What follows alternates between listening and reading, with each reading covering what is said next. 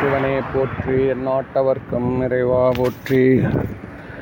ஏகம்பத்துரை எந்தாய் போற்றி பாகம் பெண்ணொரு ஆணாய் போற்றி. காவாய் கனகத்திரலே போற்றி கைலை மலையானே போற்றி போற்றி மையன்பர்களுக்கு பணிவான வணக்கம். நம்ம தொடர்ந்து செய்து கொண்டிருக்கிற இந்த ஞான வேள்வி.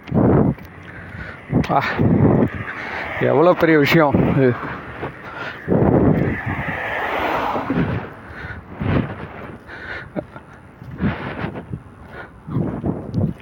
நம்ம ஞானத்தில் கிரியை ஞானத்தில் சரியை ஞானத்தில் கிரியை ஞானத்தில் யோகம் ஞானத்தில் ஞானம். ஞானத்தில் ஞானம் என்றது தான் உயர்ந்த படி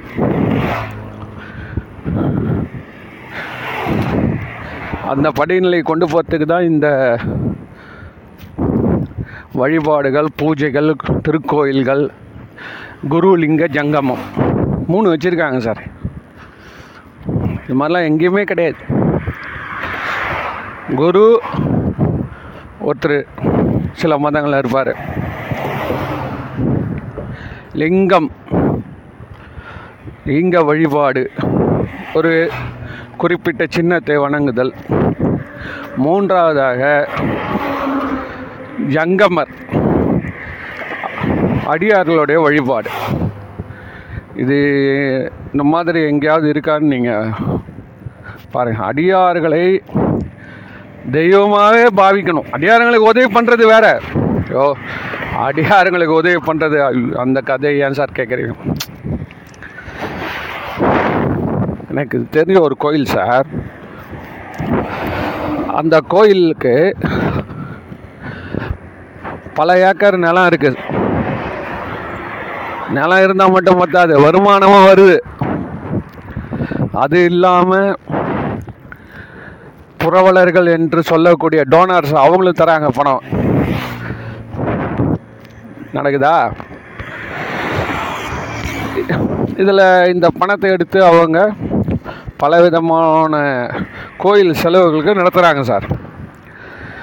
முதல்ல சிவாச்சாரியாருக்கு சம்பாவனை என்று சொல்லக்கூடிய அவங்களுடைய சம்பளம். அது ஒரு முதல் செலவு. ரெண்டாவது கரண்ட் பில் மூணாவது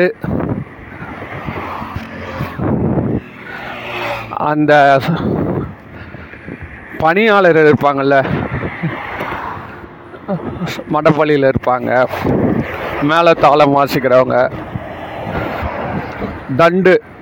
இதெல்லாம் தூக்கத்துக்கு அந்த நேரத்துக்கு வரவங்க. இவங்களுக்கெல்லாம் வந்து பணியாளர். இதில் எல்லாருக்கும் இந்த பணம் எல்லாருக்கும் இது வந்தது. செலவு ஆகிட்டுருக்குது சார். அது இல்லாமல் இப்போ பல லட்சங்கள் போட்டு கும்பாபிஷேகம் நிறைய வந்துருக்கு சார். இப்போ என்ன தான் கஷ்டம் சொல்லு. அந்த கோயிலில் திருக்கோயிலில் ஒரு சிவனடியார் ஒரு பணி செய்கிறார் சார். என்ன பணின்னா கோயிலில் இருக்கக்கூடிய பெரிய கோயில் பாடல்பட்ட ஸ்தலம். எல்லா சந்நிதிகளுக்கும் தீபம் போடணுன்னா ரெண்டு கிலோ எண்ணெய் ஆகுமா சார்? காலையில் மட்டும். ஈவினிங் ரெண்டு கிலோ எண்ணெய் சார். ஒரு சிவனடியார் எந்த ஒரு ஆதரவும் அற்றவர் அவர் எந்த ஒரு ஆதரவும் அற்றவர் அப்போ அவரும் ஒரு பணியாளராக அங்கே இருந்து பணிபுரிந்து கொண்டு தான் இருக்கிறார்.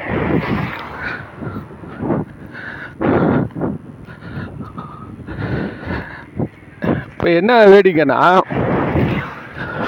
இந்த சம்பளம் எல்லாருக்கும் கொடுத்துட்டு எல்லா விதமான இந்த கோயிலுக்கான பராமரிப்பு செலவு எல்லாம் பண்ணிட்டு இந்த கோயில் இவருக்கு சம்பளம் எவ்வளோ கொடுக்குறாங்க தெரியுமா? இப்போ எப்படின்னு பார்த்தீங்கன்னாலும் காலையில் ஒரு ரெண்டு மணி நேரம் வேலை ஈவினிங் ரெண்டு மணி நேரம் வேலை இருக்கும். இப்போ இந்த காலகட்டத்துக்கு எடுத்திங்கன்னா எப்படியும் ஒரு அஞ்சுலேருந்து ஒரு ஆறாயிரம் ரூபாவது கொடுக்கணும். குறைஞ்சபட்சம் ஒரு கிராமத்தில். சென்னையாக இருந்ததுன்னா அப்படியே குறைஞ்ச பத்து பதினஞ்சாயிரம் கொடுத்து தான் ஆகணும். ஏன்னா தினமும் போட்டு ஆகணும் எங்கேயுமே போக முடியாது. அவர் இதை விட்டுட்டு எங்கேயும் போக முடியாது. பொறுப்பாக போட்டாகணும். இதெல்லாம் இருக்குது சரி அப்போ எவ்வளோ கொடுக்குறாங்கப்பா அப்படின்னு கேட்டோம். கேட்டப்போ என்ன ஒரு பதில் வந்ததுன்னா நாலாயிரமா? மூவாயிரமா? ரெண்டாயிரமா? ரெண்டாயிரரூபாவே பெரிய தொகைங்க. போங்க சார் அதுவே ஜாஸ்தி தான். அப்படின்னு சொல்லியிருந்தா கூட பரவாயில்ல. ஆயிரம் ரூபாவா ஆயர்ரூபா கூட பெரிய ஜாஸ்தி. ஆயிரரூபா கொடுத்துருந்தா கூட பரவாயில்ல.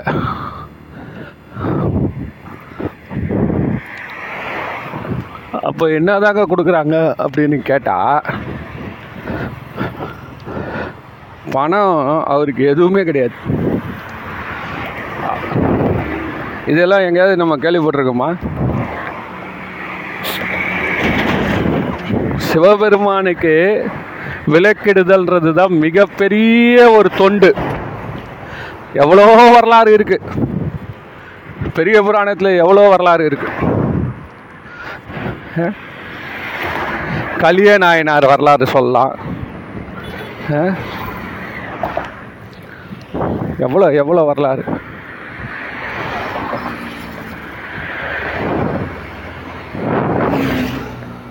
அப்படியெல்லாம் இருக்கிற பட்சத்தில் என்னப்பா அப்படின்னு கேட்டால் இல்லைங்க. பல ஏக்கர்லேருந்து வருது. பல விதமாக கொடுக்குறாங்க. இருந்தாலும் இதுக்கு ப்ரொவிஷன் இல்லைங்க. இது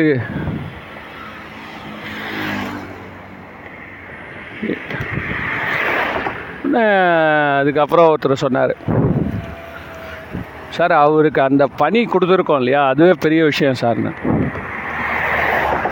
ஏன்னு கேட்டால் அவர் வந்து கவர்னரில் போஸ்ட் அது. அவர் கவர்னராக நியமித்திருக்காங்க.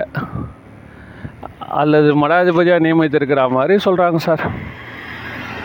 சரி அதுதான் போதுன்னு அவரை கூப்பிட்டு கேட்டோம்.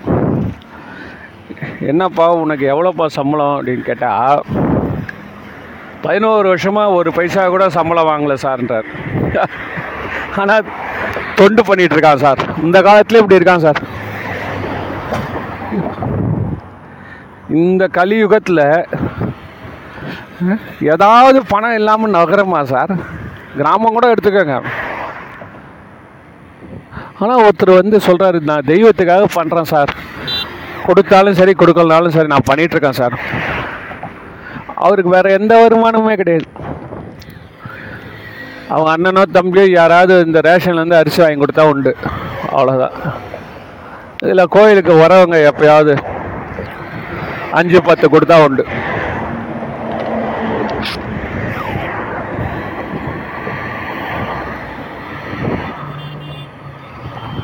உடனே இதை கேட்டு எனக்கு ரொம்ப தலை சுற்றி ஆடிட்டேன் சார் உண்மையிலே.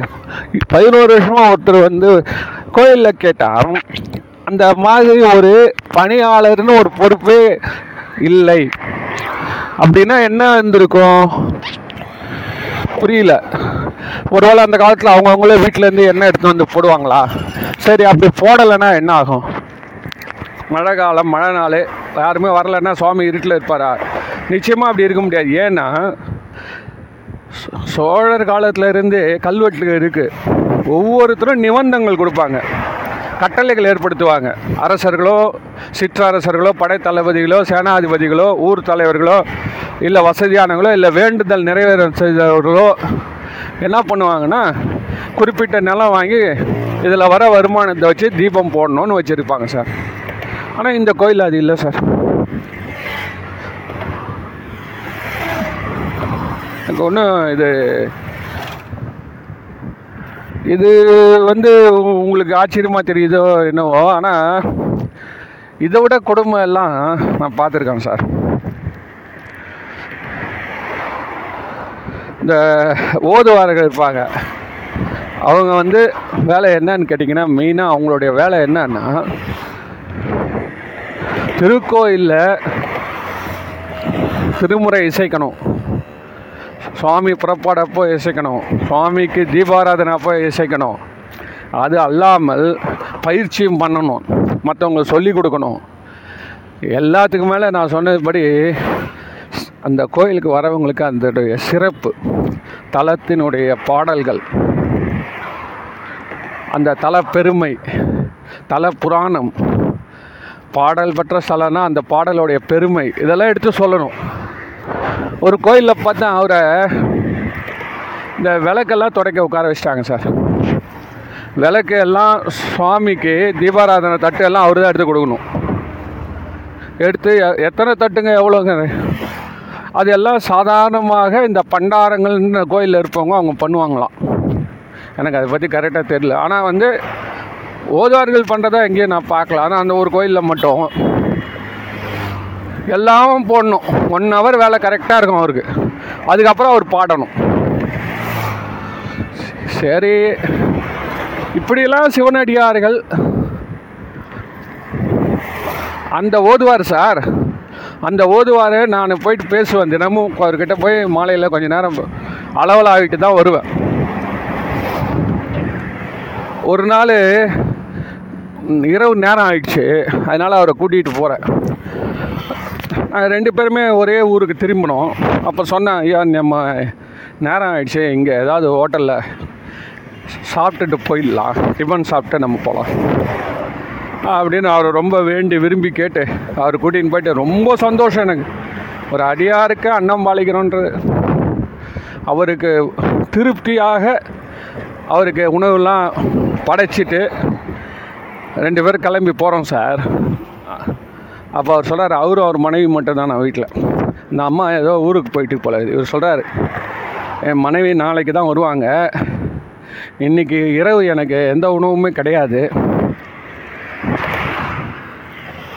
இந்த ஒற்றைக்கல்ல இருக்குல்ல அந்த ஒற்றைக்கல்லைய ஒரு கை வீட்டில் வச்சுருக்காரு. அதை சாப்பிட்டுட்டு தண்ணி குடிச்சு படுத்துடலான்னு இருந்தேன்னாரு சார்.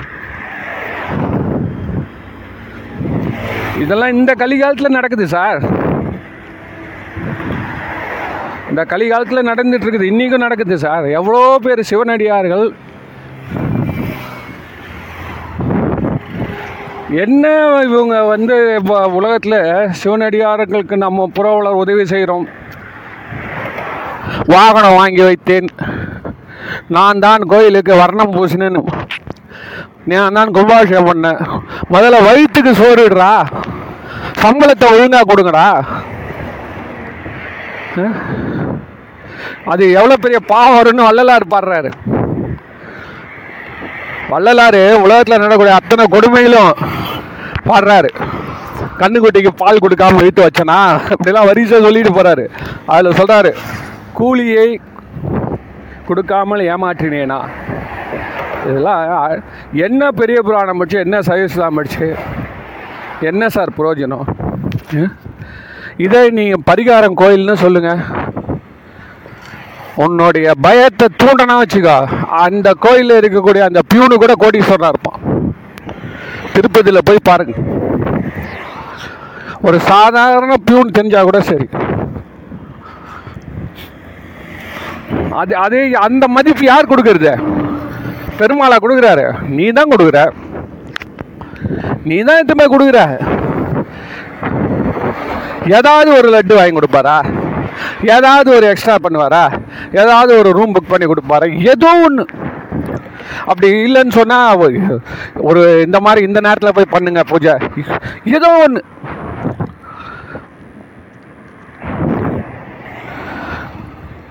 திருப்பதியில் அங்கே இருக்கக்கூடிய பக்தர்களுக்கெல்லாம் ரெண்டு கார் மூணு கார் இருக்குமா சார். சர்வ சாதாரணமாக வீட்டில் திருக்கடையூரில் போய் பாருங்கள் திருப்பதி போயிட்டு. அப்போது அந்த கோயிலில் இருக்கக்கூடிய சிவபெருமானுக்கு அமுது செய்யக்கூடிய அந்த மடப்பள்ளியில் இருக்கிற அந்த ஊழியர்களை பாருங்கள் சார். சார் அவங்களும் பிராமணர்கள் தான். பூணூல் தான் போட்டிருப்பாங்க. உடம்பெல்லாம் எண்ணெய் வடியும் சார். உடம்புலாம் எண்ணெய் வடியும். அவனுக்கு யாருமே பத்து பைசா கொடுக்குறவங்க கிடையாது சார். எவ்வளோ ஒரு வேதனையாக இதே இந்த சிவாச்சாரியார் பொண்ணும் பொருளும் அப்படியே மேலே கண்டிகை தான். ருத் தங்கத்தில் ருத்ராட்சரம். பவளத்தில் ருத்ராட்சரம் அந்த பவளத்தில் தங்கமணி. கண்டிகை கையில் மோதிரம் கழுத்து இது காதில் கடுக்கன்கள் பட்டு துணி இடுப்பில். பார்த்தீங்கன்னா நல்ல வசதியாக இருப்பாங்க. சார் நல்ல ஒரு அளவுனா வசதியாக இருக்கான்னு வச்சுங்களேன் கூடவே இருக்கானே. அவன் கெதி என்ன? இப்போ பார்த்தீங்கன்னா இந்த நாதஸ்வரம் ஆசைக்கிறவங்க இதெல்லாம் போயிட்டாங்க. கோயிலை விட்டு எல்லாருமே போயாச்சு. உன் கோயிலுக்கெல்லாம் வந்தால் நீ ஒன்றுமே கொடுக்க முடியாது. நாங்கள் எல்லாரும் கல்யாண காட்சி பார்த்துன்னு போயிடும் சொல்லிட்டு எல்லா கோயிலும் மிஷின் வாங்கி வச்சிட்டான் டங் டங் டங். அதில் ஒரே ஒரு உணர்வு கூட கிடையாது சார். ஒரு உயிரோட்டமே கிடையாது சார் அது. அது ஒரு வெற்று கூச்சல் சார். உயிர் உள்ள ஒரு இசை. அந்த இறைவன் முன்னாடி இசைப்பது எப்படி இருக்குது அதெல்லாம் யாரால முடியும். எந்த பெரிய கோயிலெலாம் கிடையாது. பெ- பெரிய பெரிய கோயிலுங்களில் இருந்தால் உண்டு. அதில் கூட ஒரு சொத்தையான ஒரு நாதேஸ்வரம் ஒரு மாலக்காரர் தான் இருப்பார். நல்லா பளபளன்னு இருக்கிறவர் பண்டிகை திருவிழாவுக்கு தான் வருவார். அவர் வெளியில் ரவுண்ட்ஸ் போயிடுவார். இப்போ என்ன இப்படி இருக்குது. ஒரு அடிப்படை ஊதியமே ஒன்று கிடையாதா? ஒரு மனிதன் வாழ அளவுக்கு அவங்களுக்கு ஒரு அடிப்படை ஊதியம் கொடுக்கணும்ல. இப்படி சுரண்டுறமே அவங்க உழைப்பை. மடப்பள்ளியில் போய் பாருங்கள் சார். மடப்பள்ளியில் போய் பாருங்கள் என் மனசு எல்லாம் மடப்பள்ளி ஐயருங்களை நினைச்சு தான் உருகும். ஏன்னா அவன் கிட்ட வந்து பாம்பில் இறங்கிட்டான் சார். ப- பாம்பில். பிராமணெல்லாம் பிறந்திருக்கிறான் சார். என்ன, கொஞ்சம் அப்படியே வேதங்கதம் படிச்சிருந்தா அப்படி போயிருந்தானா அவன் எங்கே போயிருப்பான்? அவன் வந்து கரண்டியை தூக்கினதால வாழ்க்கை ஃபுல்லாக கேரண்டி இல்லாமல் இருக்குது. இது என்ன அநியாயம் இல்லை இது? சரி ஒரு நாள் நான் ஒரு திருத்தலம் பயணம் போகிறப்போ அந்த சிவாச்சாரியார் அவருக்கு கிட்டத்தட்ட தொண்ணூறு வயசு இருக்கும் சார். ஏன் ஞானி சிவஞானி அவர். பழமாக இருக்கார். எந்த அவர் கண்ணில் அருள் தான் விளங்குது சார். ஆனால் கழுத்தில் தங்க செயின் கடுக்கண்ணு எல்லாம் முத போட்டு ரொம்ப ஒரு பார்ப்பதற்கே ஒளிமயமாக இருக்கார் சார். ரொம்ப அன்பாக பேசினார். அவர் பேசிட்டு போயிட்ட அப்புறம் மடப்பள்ளியிலேருந்து வந்தார் ஒருத்தர் ஐயர் இந்த நாகேஷ் மாதிரி வராரு சார். அசல் இந்த நாகேஷ் எப்படி அதே மாதிரி வராரு. ஒல்லி குச்சி உடம்பு வத்தி போய் உடனே எப்பவுமே நான் வந்து இந்த மடப்பள்ளி அல்லது தீபம் போடுறவங்களுக்கு மட்டும்தான் கோயிலில் காசு கொடுப்பேன். ஜாஸ்தி கொடுப்பேன். ஐயருங்களை விட இவங்களுக்கு ஜாஸ்தி கொடுப்பேன். ஸோ ஐயருங்களுக்கு ஒரு மடங்கு கொடுக்குறேன். சிவாச்சாரியார்களுக்கு நான் இவங்களுக்கு நாலு மடங்கு கொடுப்பேன். இது என்னவோ ஒரு இறைவன் நான் வந்து சரியாக இந்த உலகத்தை படைக்கலையோ அப்படின்னு ஒரு ஒரு எண்ணம். இல்லை. அப்போ அவர்கிட்ட நான் கேட்டேன் ஐயா வந்து உங்களுக்கு என்ன சம்பளம்? அப்படின்னு. அவர் என்ன சொன்னார் ஐநூறுரூபான்னாரு நான் சொல்கிறது ஒரு பதினஞ்சு வருஷம் முன்னாடி. இது வந்து எங்கேயோ ஒரு இது பக்கத்தில் வச்சுக்காங்களேன். மாயவரம் பக்கத்தில். ஐநூறுரூபா அப்படின்னாரு. அப்படியா? ஆமாம். சரி அப்போது இவர் ஐயருக்கு இவ்வளோ வருமானம் வருது தினமும். அவர் ஏதாவது போகிறப்போ ஏதாவது ஒரு தினமும் நீ நீங்கள் சோறு ஆக்கி போ இப்போ அமுது படித்தா தானே சுவாமிக்கு நீங்கள் கூட இருக்கீங்க ஏதாவது உதவினா வரீங்க. போயிட்டு தேங்காய் வாங்கினுவா மாலை வாங்கினுவானா கூட போடுவீங்க. எடுப்படியாகவும் வேலை செய்கிறீங்க உங்களுக்கு ஏதாவது கொடுப்பாரா அப்படின்னு? இல்லைங்க ஐயர் எதுவுமே தரமாட்டாருங்க. எவ்வளோ ஒரு கஷ்டம் பாருங்க.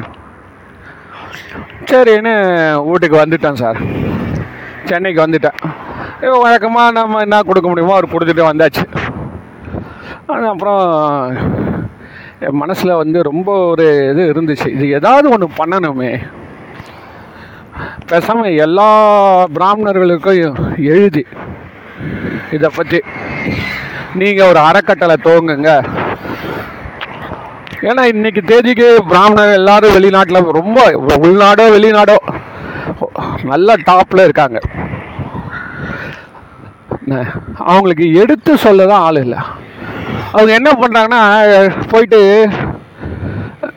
இந்த அனாத ஆசிரமத்துக்கு கொடுத்தேன் கொடுக்குறாங்க.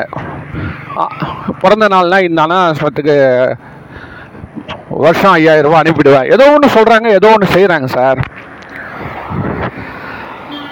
ஆனால் சாரிட்டி பிகின்ஸ் அட் ஹோம்னு முதல்ல இந்த கோயிலில் நடக்கக்கூடிய இந்த அநியாயத்தினால அடிமட்டத்தில் இருக்க ஊழியர்கள் முதல்ல அதோடைய கஷ்டம் தெரிஞ்சவங்க அவங்க தான் கூடவே இருந்தவங்க இல்லையா?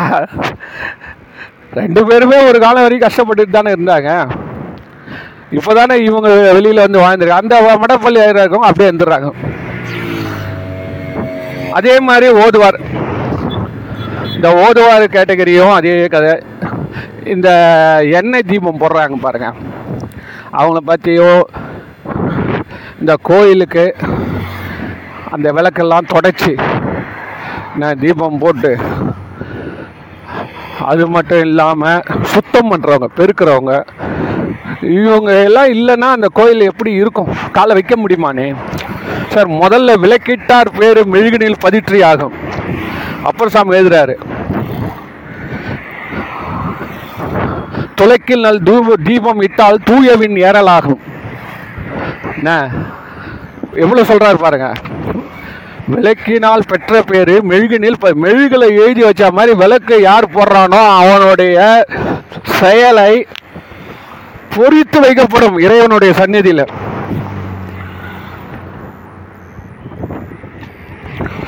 எழுதுறாரு யார் பெருக்கிறாங்களோ அதே மாதிரி யார் தீபம் இடுறாங்களோ அவன் வந்து கைலாயத்துக்கு போயிடுவான். ஸோ அப்போ அந்த பங்கு அவங்க நம்மளை கைலாயத்தை கூட்டிகிட்டு போகிறதுக்கு அவங்களோட புண்ணியத்தில் நம்மளுக்கு கொஞ்சம் கொடுக்குறானா? அதோட என்ன வேணும்? இந்த தீபம் போடுறவங்களுக்கு. இந்த கதை எப்படி இருக்கட்டும். அதுக்கப்புறம் நான் என்ன பண்ணேன்? சென்னைக்கு வந்த உடனே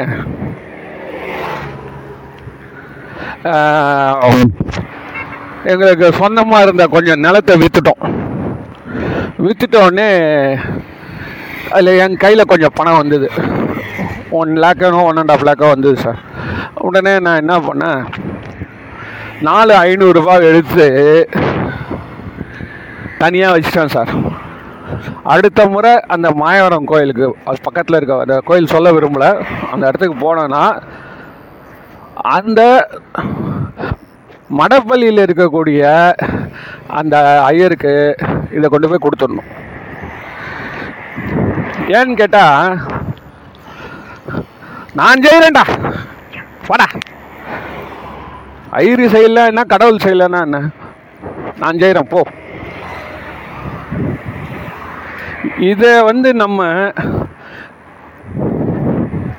பிரபலப்படுத்தணும். நம்ம எல்லாருக்கும் அவங்ககிட்டலாம் சொல்லி எல்லா அடியார்கள்கிட்டையும் சொல்லி ஒரு அறக்கட்டளை நிறுவி அவங்களுக்கு மாதம் குறைஞ்சபட்ச சம்பளம் உறுதி செய்யணும். சந்தோஷமாக எப்படி ஒரு ஒரு எல்டிசி கிளார்க் இருக்கானா அவனுக்கு கவர்மெண்ட் எப்படி சம்பளம் நல்ல சம்பளம் கொடுத்து அவங்க சந்தோஷமாக தீபம் பண்ணணும் இப்போது நம்மலாம் கடன் பட்டுக்கிறோம். அவங்களுக்கு. சிவபெருமானே கடன் பட்டு கிடக்கிறார். ஏன்னா சம்பளம் கொடுக்காம வேலை வாங்கினு இருக்காங்க. விலைக்கு ஏற்றலை சார். எப்படா சார் சிவபெருமானை கும்பிட முடியும்? விலைக்கு ஏற்றலை ஐயர் எத்தனை வேலைக்கு ஏற்றுவார் அவருக்கு எவ்வளோ வேலை இருக்குது? ஐயருக்கு. அலங்காரம் பண்ணும் அர்ச்சனை பண்ணும். எவ்வளோ வேலை இது ரெண்டு நிமிந்திரம் கோயிலில் அதுவும் நூற்றி எட்டு சிலை வச்சுருப்பான் கோயிலை சுற்றி அது எல்லாத்துக்கும் தீபம் போடணும். இன்னும் நீங்கள் வைத்தீஸ்வரம் கோயில் மாதிரி இருக்கலாம் பார்த்தீங்கன்னா அந்த வாசப்படி ஃபுல்லாக கோ தீபம் ஏற்றுவான் சார். அகல்களுக்கு அகல்களுக்கா தரையிலேருந்து சீலிங் வரைக்கும் போகும். அதில் ஒருத்தர் ஏறி நின்று போட்டுன்னு இருப்பார். அதை மூணு வேலையும் போடுவாங்க. அந்த ஆளை பார்த்தீங்கன்னா பரிதாபமாக இருக்கும். இதெல்லாம் அநியாயம் இல்லை இதெல்லாம். இது யார் இந்த கணக்கெலாம் இதெல்லாம் எவன் வந்து சார் எ- நாலு விஷயம் ரொம்ப முக்கியன்றாங்க சார். கோ அப்பர் சுவாமி சொல்கிறாரு திருக்கோயிலில் முதல்ல சுத்தம் இருக்கணும். அதுக்கு தான் ஒரு உதாரண பணியே பண்ணது. சுத்தம் இருந்தாலே நம்மளுக்கு பழைய பல விதமான நோயே போயிடும் சார்.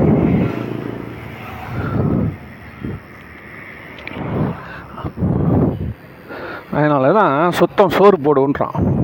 அது ஒரு பாசிட்டிவ் வைப்ரேஷன் கொடுக்கும் ஃபீலிங் வைப்ஸ் இப்போலாம் ஆங்கிலத்தில் வைப்ஸ்ன்றான் அந்த வைப்பு கிடைக்கும். எப்போன்னு கேட்டிங்கன்னா சுத்தம். அப்புறம் தீபம் போடணும் தண்ணி விட்டு மெழுகணும்.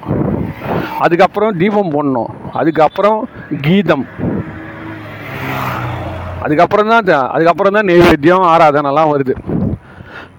ஸோ இந்த படிமுறையில் இருக்கவங்களுக்கு சம்பளம் எப்படி கொடுக்கணும் சார் சம்பளம் எப்படி கொடுப்பீங்க நீங்கள் அட்லீஸ்ட் ஈக்குவலாக கொடுக்கணும். அது இல்லைன்னா கூட என்ன ஒரு செவன்ட்டி ஃபைவ் பர்சன்டாவது கொடுங்க. நல்லா அர்ச்சனை ஆராதனை பண்ணுறாருல்ல அவர் லெவலில் இருந்து செவன்ட்டி ஃபைவ் பர்சன்டான கொடுங்க. அவர் தட்டில் நீங்கள் வந்து ஐம்பது ரூபா போடுறீங்கன்னா முப்பது ரூபா போடுங்க. பத்து ரூபா பத்து ரூபா கையில் வச்சுக்கோங்க.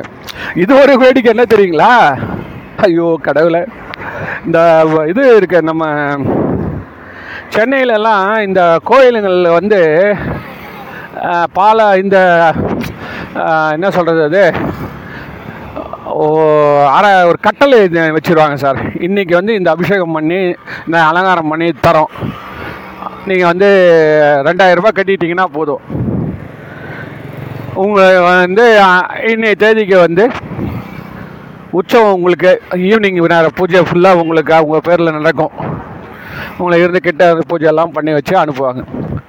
ஸோ இப்போ உதாரணமாக வந்து பார்த்தீங்கன்னா சஷ்டி ஒரு நாள் வருது வச்சுக்கோங்களேன்.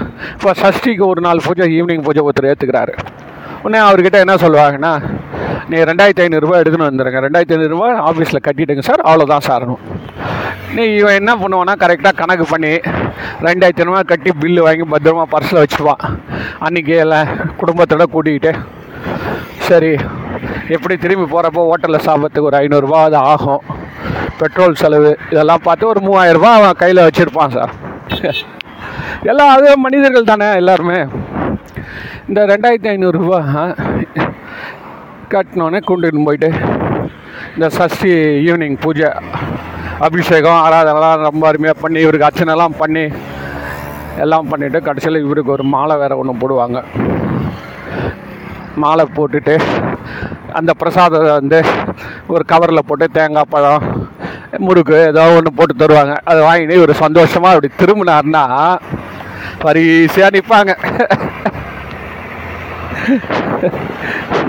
வரிசையாக நிற்பாங்க யார் நிற்பாங்கன்னா இந்த கோயில் பணியாளர்கள் முதல். பணியாளர் ஓதுவார் மடப்பள்ளி மௌனவாசிகள். சார் ஏதாவது கொடுங்க சார். ஏதாவது கொடுக்குறதா? அதான்ப்பா பில்லு கட்டிட்டேனே. அதில் எல்லாமே அடங்கிடுச்சுன்னாங்களே. அது அது வேறங்க. இது வேற. இது எல்லாரும் கொடுப்பாங்க. இல்லைங்க ஒருத்தருனா கொடுக்கலாங்க. இவ்வளோ பேர் நிற்கிறீங்களே நான் என்னங்க பண்ணுறது இந்த தகராறு வந்து பல நாள் நடந்து நான் பார்க்குறேன் சார். ஏன்னா பில்லு கட்டுறப்ப சொல்ல மாட்டான். அவன் வாங்கி அவன் போயிடுவான் கோயிலுக்காரன். ஐயருக்கு நீ என்னதான் பில்லு கட்டினா கூட அவர் உபூதியை தாந்து கொடுக்குறப்போ தட்டில் நீ போடாமல் இருக்க முடியாது. இல்லை அவர் வாங்கி போயிட்டாரு. ஸோ கடவுளும் வாங்கி போயிட்டாரு. ஐயரு சிவாச்சாரம் வாங்கி போயிட்டாரு. இவங்கெல்லாம் இருக்காங்களே இந்த பணியாளர்கள்.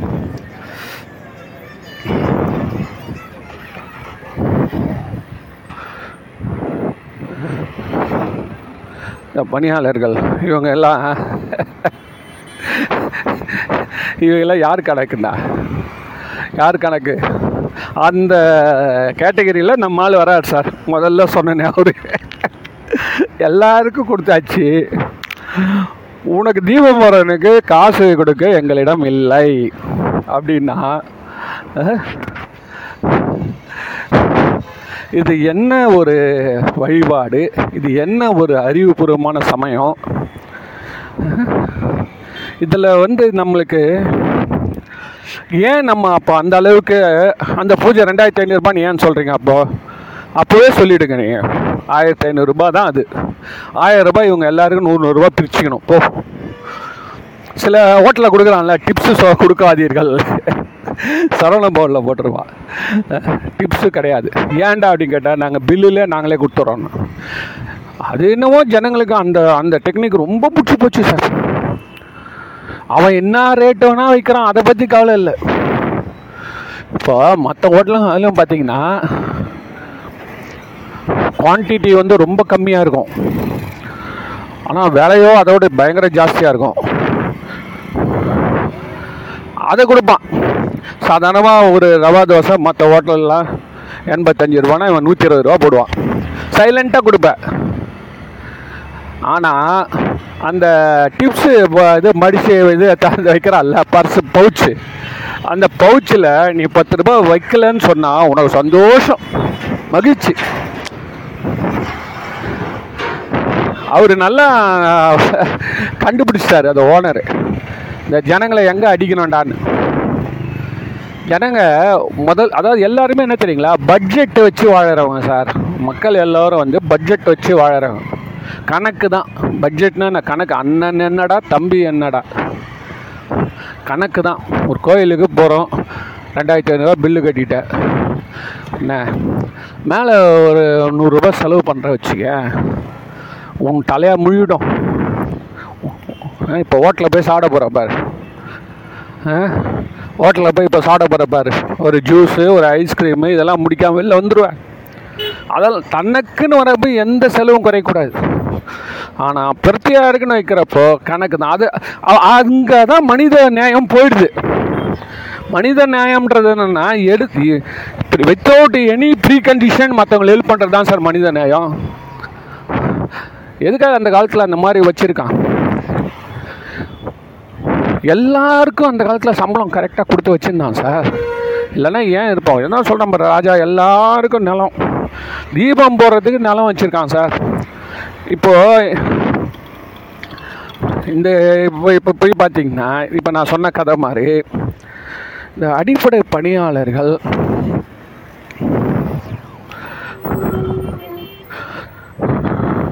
புறக்கணிக்கப்பட்டிருக்காங்க திருக்கோயிலில். அவங்க எல்லோரும் சேர்ந்து மன மகிழ்ச்சியாக இருக்கணும். அந்த அளவுக்கு நம்ம தான் கை கொடுக்கணும். வேறு யாரும் தர முடியாது. இதெல்லாம் போய் ஒரு ஒன்று உலகத்தை திருத்திட்டு இருக்கிறது நம்ம வேலை கிடையாது. கோயிலார் கொடுக்குறானா இல்லையோ சார்?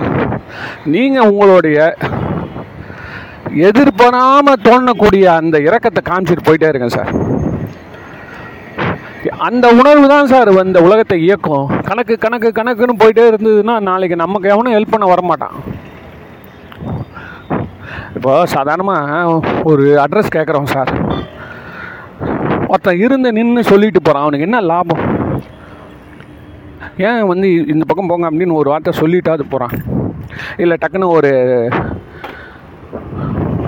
நம்மளுடைய கட்சிப் கீழே வந்துடுது பர்ஸு கீழே விழுது. உடனே ஒருத்த பக்கத்தில் சொல்ல சார் ஊந்திச்சு பாரு எடுங்க சார் ஏன் சொல்கிறான் இதெல்லாம் மனிதர்களுக்கு மனிதன் செய்ய வேண்டிய ஒரு இயல்பான விஷயம். புரியுதா? அது மாதிரி தான் இதுவும். இறைவனை வணங்க போகிறப்போ இறை பணி செய்பவர்களையும் நாம் போற்றினாதான் நாம் அது அதுதான். அந்த என்ன சொல்லுவாங்க வந்து நடமாடும் கோயில் நம்பர் கொன்றியில் படமாடும் கோயில் பரமருக்கு அங்கே ஆமே இங்கே இருக்கவங்களுக்கு கொடுத்தா தானே அங்கே போவோம். அங்கே இருக்கணும் கொடுத்தா இங்கே வராதுன்னுவார். அதாவது கடவுளுக்கு கொடுத்தால் அடியார்களுக்கு வராது. அடியார்கள் கொடுத்தால் கடவுளுக்கு போகும் எவ்வளோ டேரிங்காக இதெல்லாம் சொல்கிறதுக்கு சைவத்தில் நாக்கை வெட்டிகிட்டு இருக்கணும். வேறு மதமாக இருந்தால் அந்த அந்த கோயில் நடத்துகிறவன் அவன் திருமூலர் நாக்கை பிடிச்சி வெட்டிகிட்டு இருப்பான். என்ன கோயிலுக்கு போட்டுக்கிறவனை போய் கெடுக்கிற நீ? அடியார்களுக்கு போட்டால் இங்கே வருமா? இப்போ ஏன் இங்கே வந்து கரண்ட் பில் கட்டுறது?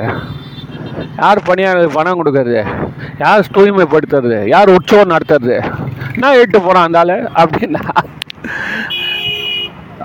அவரு அதையும் செய்யுங்கள். அதுலேயும் ஒரு அர்த்தம் இருக்குதுன்னு சொல்கிறதுக்கு வராரு. அதனால் நம்ம என்ன பண்ணுறோன்னா அதை விட்டுடுறோம். இப்போ நான் சொன்ன கதை மாதிரி தான் கும்பாபிஷேகம் நடக்குது பல ஏக்கர் நிலம் இருக்குது நெல் வருது பணம் வருது. ஆனால் எண்ணெய் போடுறவனுக்கு காசு இல்லை. அப்படின்னா மனிதன் நியாயம் எங்கே போச்சு? இறைவன் மேலே இருக்கக்கூடிய நியாயம் எங்கே போச்சு? இறைவன் கடன் பட்டுன்னு அழுகுறாரு. இறைவன் அழுகுறாரு ஐயோ அவனை போய் வேலை வாங்குறீங்களாடா பாவீங்களா? அவனுக்கு நான் எவ்வளோ தான் கொடுப்பேன் எங்கிட்ட பணமே இல்லை. அவனுக்கு கொடுக்குற அளவு நான் சொத்து சேர்த்துனுக்கிறேன் அவன் வரட்டும். அவனை குபேர நிதிக்கு தலைவன் ஆகிறனா இல்லையா பாருன்றார் ஆனால் அதுக்கேற்ற பணம் என்கிட்ட இல்லைப்பா. நான் நிறைய கொடுத்துட்டு இப்போ நான் உழைச்சி சேர்த்துருக்கிறேன்றாரு சிவபெருமான். ஓவர் டைம் பண்ணின்னு இருக்காரு. ஸோ இதெல்லாம் நம்ம நல்லா புரிஞ்சு இந்த சிவனடியார்களுக்கு என்ன